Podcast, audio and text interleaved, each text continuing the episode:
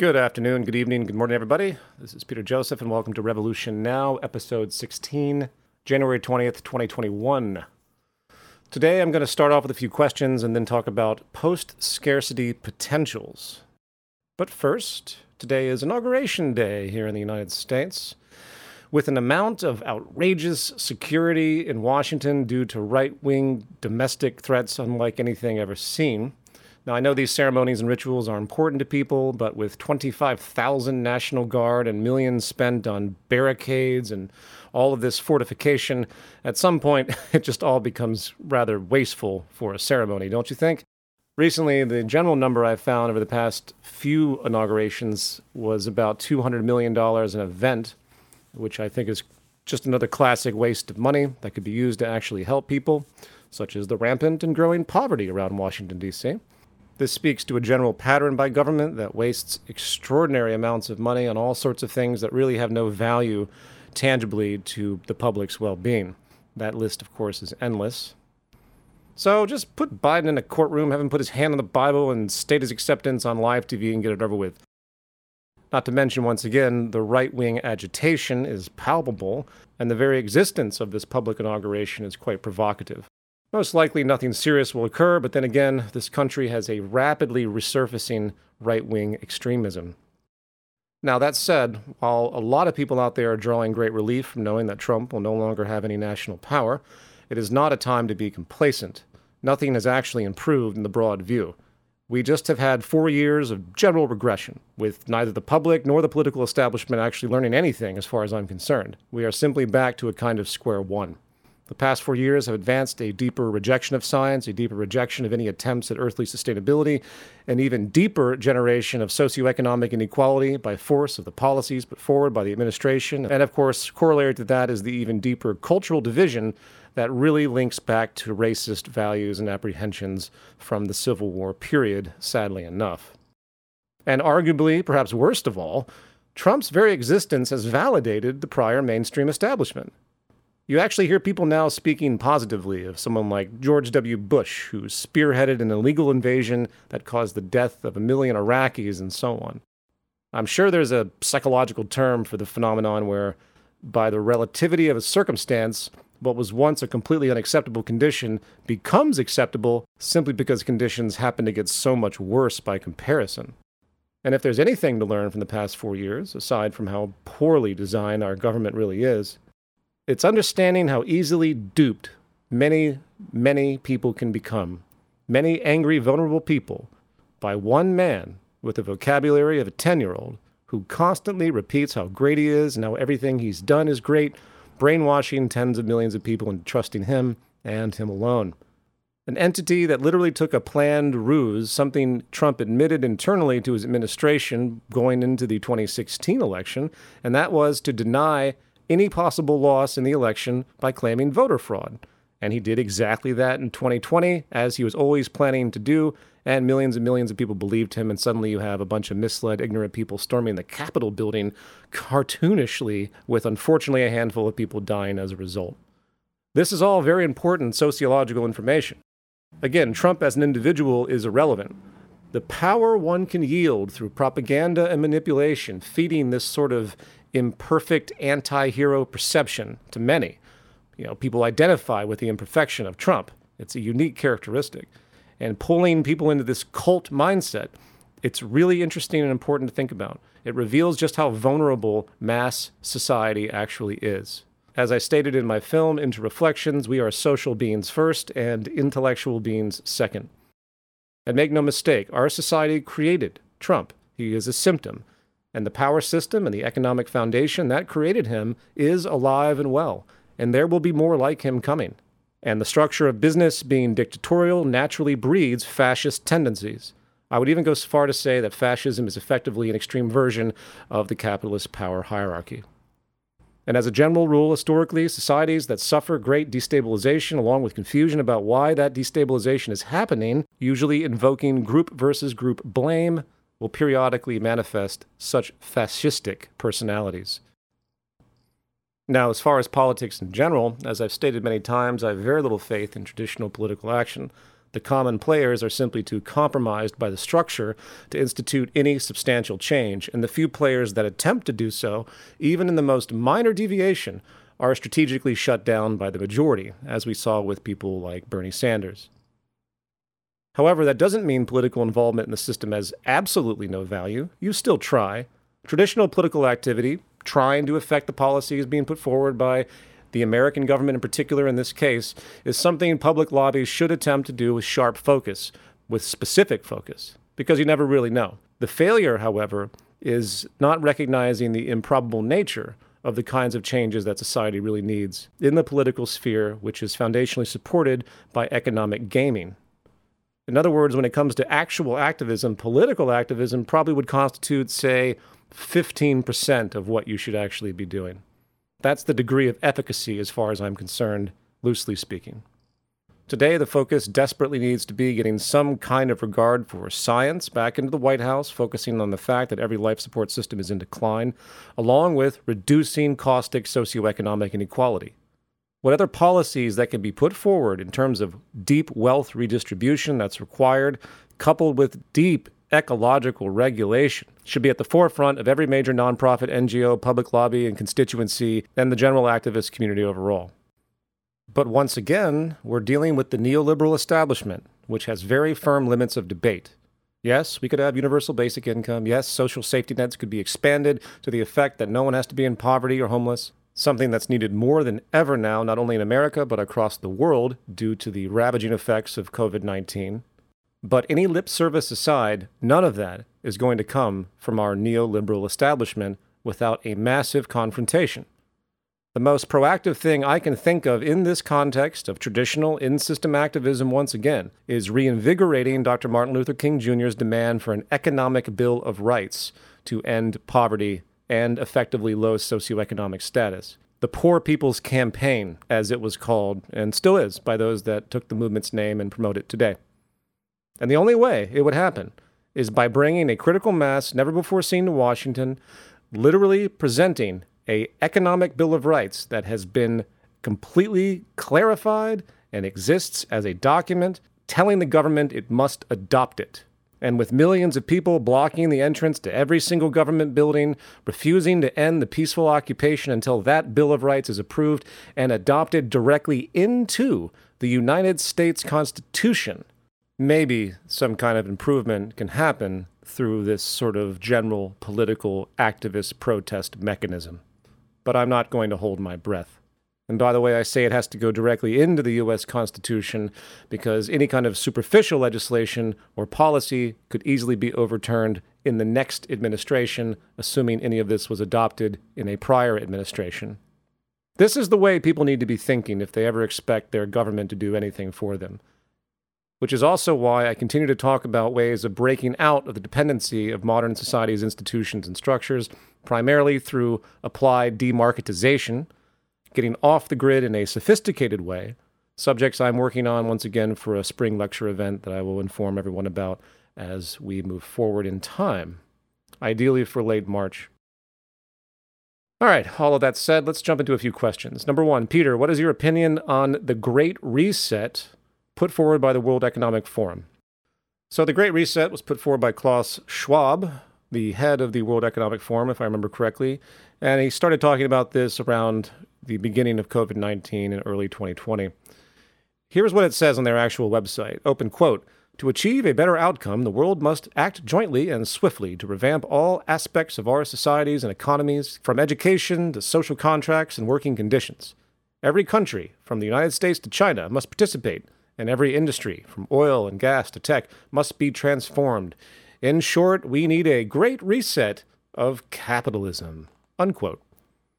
Yes, the great reset of capitalism, which makes no sense at all since capitalism is actually the fundamental problem affecting sustainability and all other such issues that this great reset professes to address. I suppose it's good to see more conversation, especially when it comes to the environment, but the very fact that the limits of debate have been set and that this is really about preserving capitalism, even though they want to create some idealized version of it called stakeholder capitalism. All this simply reveals another well meaning pro establishment spasm in the end. no different than all the climate conferences and biodiversity conferences that accomplish nothing, because everyone refuses to look at the system structure as the actual problem, the economic system. It's actually quite comical if you think about it. We want to change the world, but not capitalism. And of course, this notion of stakeholder capitalism is one from a long line of nonsensical qualifying adjectives that people amend before the word capitalism to try and pretend like some subdistinction would ever make a meaningful difference. You see it all over the place crony capitalism, responsible capitalism, vulture capitalism, the social entrepreneur. My favorite is conscious capitalism, hmm. as if it ever could be given the very nature and incentives of the structure once again. It doesn't matter who's in the positions, it matters what the structural incentives are. And just to be clear here, this stakeholder capitalism is defined as, open quote, a system in which corporations are oriented to serve the interests of all their stakeholders. Among the key stakeholders are consumers, suppliers, employees, shareholders, and local communities. Under this system, a company's purpose is to create long term value and not to maximize profits and enhance shareholder value at the cost of other stakeholder groups. Unquote. I'm not even going to address the insurmountable idealism in that vague description, other than to say you can never take the core incentive out of the system if the system remains in any respective form. It is nonsensical to say that somehow corporations are going to orient themselves respecting everybody in this kind of stakeholder environment and the ecosystem without maximization of profit and hence exploitation you can't have capitalism without maximization of profit and hence exploitation. If those things are removed, then you're in a completely different system by default. So, this great reset thing is just another kind of spasm, a well meaning joke, a kind of ploy, in fact, to sort of pretend like we can make capitalism better when all empirical evidence shows that we cannot. Question two Hi, Peter. I think you have yet to talk about the problem of population and its current growth. You're not taking into consideration the construction of new homes, new cities, and how urbanization is arguably one of the most destructive processes to our environment. A growing population needs more housing to accommodate for them, which thus demands more of the wildlife forest to be cut down to build urban cities for them to live. Very, very few studies have spoken of this phenomenon, and I wish you'd start talking about this too. Your idea of efficiency through post scarcity cannot account for physical space being used by homes which cannot be solved by efficiency, but only by there being a decrease in humans' needs to be housed in the first place. One of the largest reasons for the loss of wildlife is due to urbanization. End of question, unquote. So, first, the systemic requirements and downstream effects for any human being to exist is obviously complicated, which is why I always point out that efficiency allows for proportional increases and that we do not know the true carrying capacity of the Earth because efficiencies will change. In other words, a small island in its most basic state may have a little pond of potable water coupled with fruit trees and some animals. These resources could be easily quantified as being able to feed X amount of people on the island, the carrying capacity. They only have so much water that can regenerate over time, and so much vegetation that naturally regenerates, and so on. There's a self limiting ecosystem, and obviously so. However, if people learn and they start to apply science and technology to, say, convert the salt water around them into potable water, suddenly there's a possible abundance of water. If people learn agriculture and can start to take control of the environment, they can plant more things, support more people. They might learn methods to breed and domesticate animals in more efficient ways produce milk, kinds of labor, and so on. So, an island that once could maybe take care of, say, 100 people can now support 1,000 people. So, there's that. And as I've talked about before, you couple that with Buckminster Fuller's concept of ephemeralization or approaching zero marginal cost, and you have another kind of efficiency that's created where you can do more and more and more with less and less and less. That aside, and more specific to your question regarding the construction of new homes and how urbanization is deeply destructive in general, these related efficiencies change as well. If more renewable energy is used, suddenly the footprint becomes less when homes or cities are built. If more intelligent materials can be found or generated away from wood or polluting concrete, the more sustainable things become. So it's an issue of design. The more networked and integrated an urbanized environment is, the more efficient it will also become which is why holistic city design is critically important. So I agree that it's something that needs to be addressed. However, the problem doesn't reside in population growth singularly. Obviously, if there were less people, there would be less stress on the environment, but that does not necessarily mean that that's the route you go when faced with trials as we are today. As far as land space, it is still true that you could take the entire world and fit it into the state of Texas, with every person having roughly a thousand square feet. A very crude old statistic, but the fact is, we technically have an enormous amount of space on this planet, even though the capacity of that space will vary based on what can be done and can't be done, which again comes down to technological efficiency. So I hope that answers your question. I will say that I always encourage people gently to consider not having children, not because we couldn't possibly support them, but because the current system already has an excess. I mean, there's already a billion people or close to it that are not getting their most basic nutrition met, not due to the nature of reality, but due to the nature of a completely inefficient global economy. Question number three. Hello, Peter. What do you say to people that argue sexual competition removes the ability for a truly egalitarian society? Unquote. A very interesting question indeed. And I've heard this many times in the past giving talks. I don't know why it's such a prevalent question. The argument basically, which is deeply presupposed, goes something like this Since men compete for women against other men, while women posture themselves in some attractive way as their own form of competition against other women, this dynamic throws a curveball into any attempt at an egalitarian, non hierarchical society. Overall, the whole idea is born from early Darwinian notions of sexual selection, predominantly focusing on male behavior, since males have held the dominant power institution in the socioeconomic hierarchy historically, which we also see, of course, in many other primate species. The first problem is that the idea that men engaging in this competition for women basically implies women really don't have a choice as if, without some kind of competitive behavior of this nature, the woman would have no information as to who they wanted to be with. Now, maybe I'm missing something in this argument and I could be off. Please correct me if I am out there. But I don't know anybody that engages, quote, competition for any partner.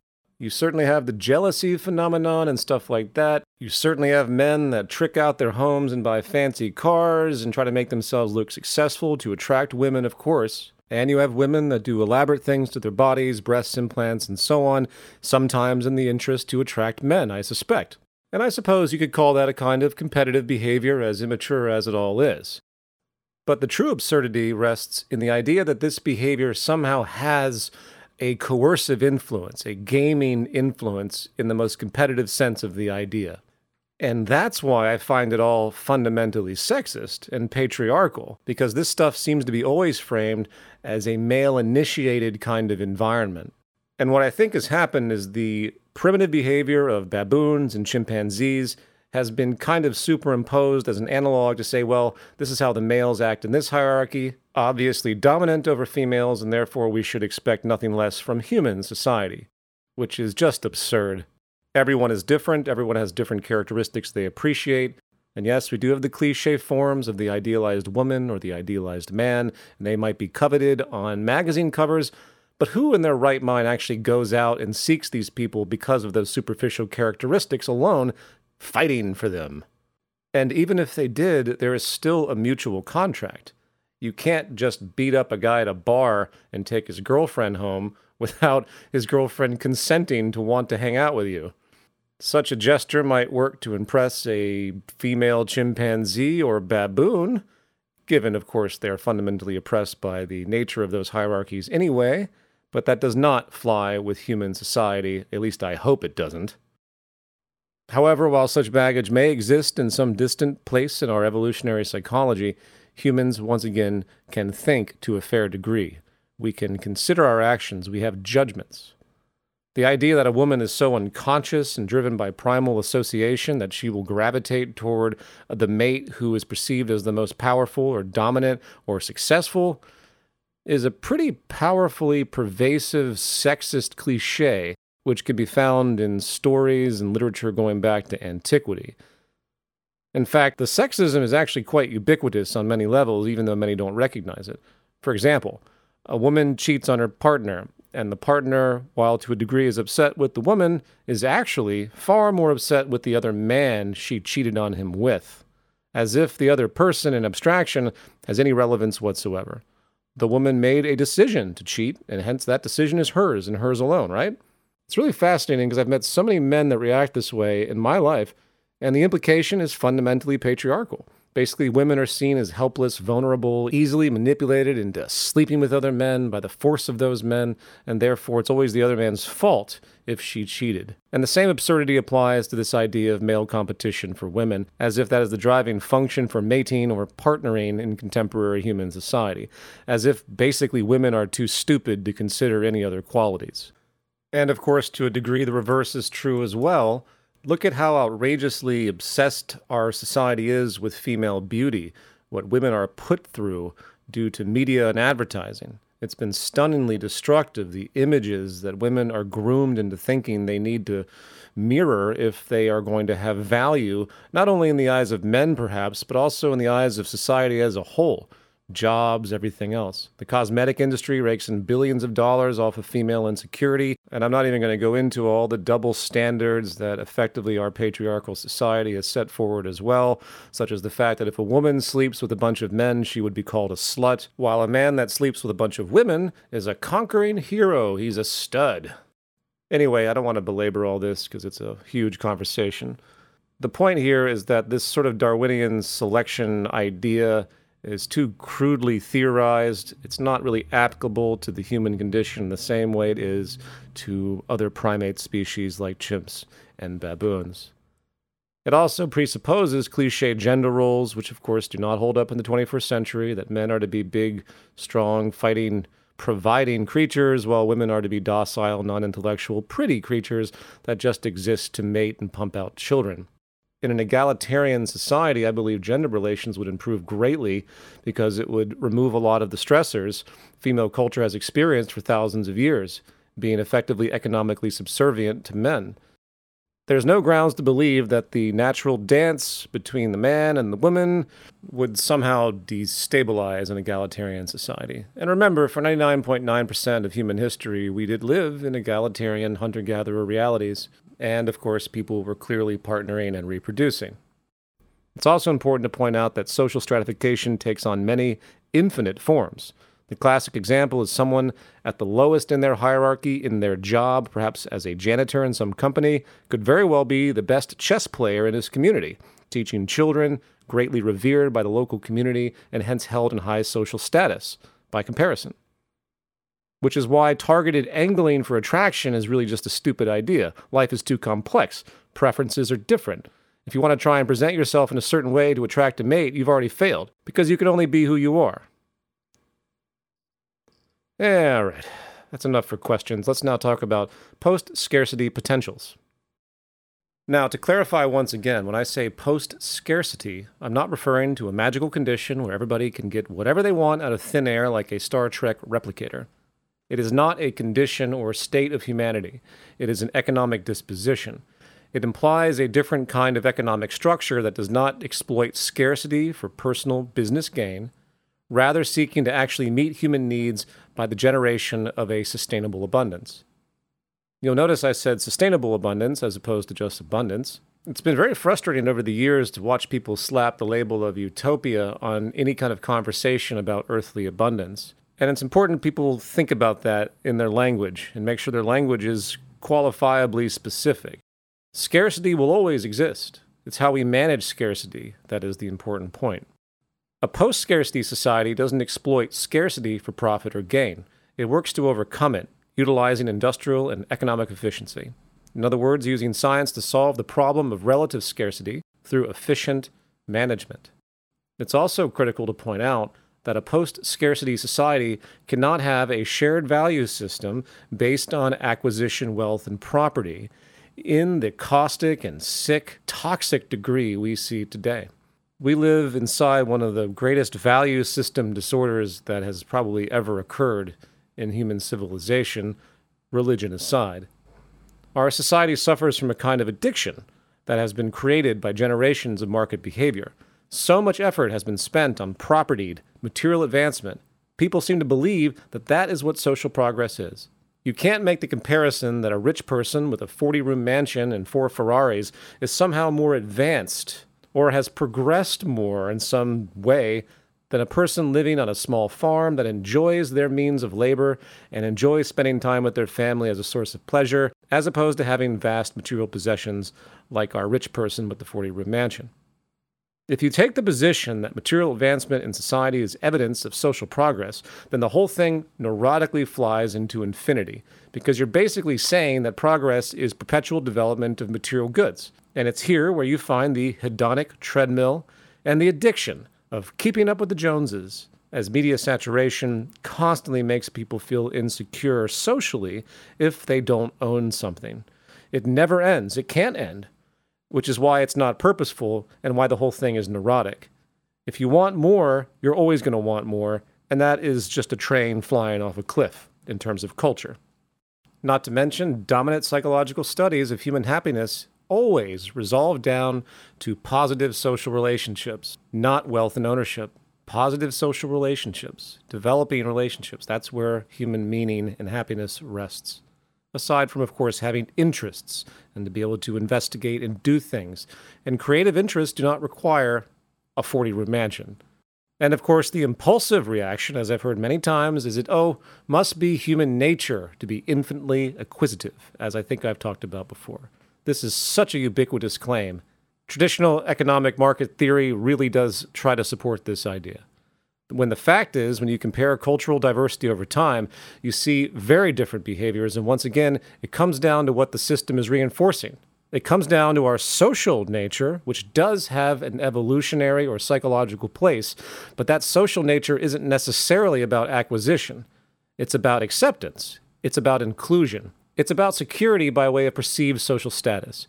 You don't see lines going for blocks for the Apple Store when they release some new gimmicky item because people feel the utility of that item is very important and they have to have it. They do it because of the social inclusion inherent to the status related. And most importantly, here, all of this is a side effect a social psychology coming from a system that is fundamentally based on economic growth and cyclical consumption. I want to state that again. This is a resulting social psychology that has been born and transferred from an economic system fundamentally based on economic growth and cyclical consumption. It makes perfect sense that in a social system that requires endless consumption to keep everybody employed and money moving around, that a value system disorder would be generated where people literally become agents of that very act. They become functional agents of that emotionally. By the way, I'm still trying to find a word for that kind of transference. Uh, maybe one day somebody will come up with one. Now, I just realized I'm at the 28 minute mark of what is supposed to be a 30 minute show. And given how tired I am and how much I want to say regarding post scarcity potentials, which we're going to talk specifically about water and food and energy, which are the three core elements that basically support our lives on this planet, I'm going to postpone that conversation, expand upon it more so on next week's show. This program is brought to you by Patreon, and I am working on the Culture in Decline Season 2 project simultaneously, along with this lecture in the spring, along with another documentary film, along with sketches for some other stuff as well. And I think I'm going to end up having to push this show out to being every two weeks in general because it's a lot to do and I really want to focus on some of this other stuff. But I'm Peter Joseph, peterjoseph.info, and I'll be back once again next week for sure to talk about post scarcity potentials. And just a reminder if you have anybody that you think would be ideal to come on the show, I'm trying to find people that mainly deal with out system ideas as opposed to in system ideas, but obviously I welcome anyone that's forward thinking that is somewhat in line with this train of thought. Please go to the subreddit or send me a message through my social media or through the websites. All right, everybody, be safe out there, and I will talk to you folks soon.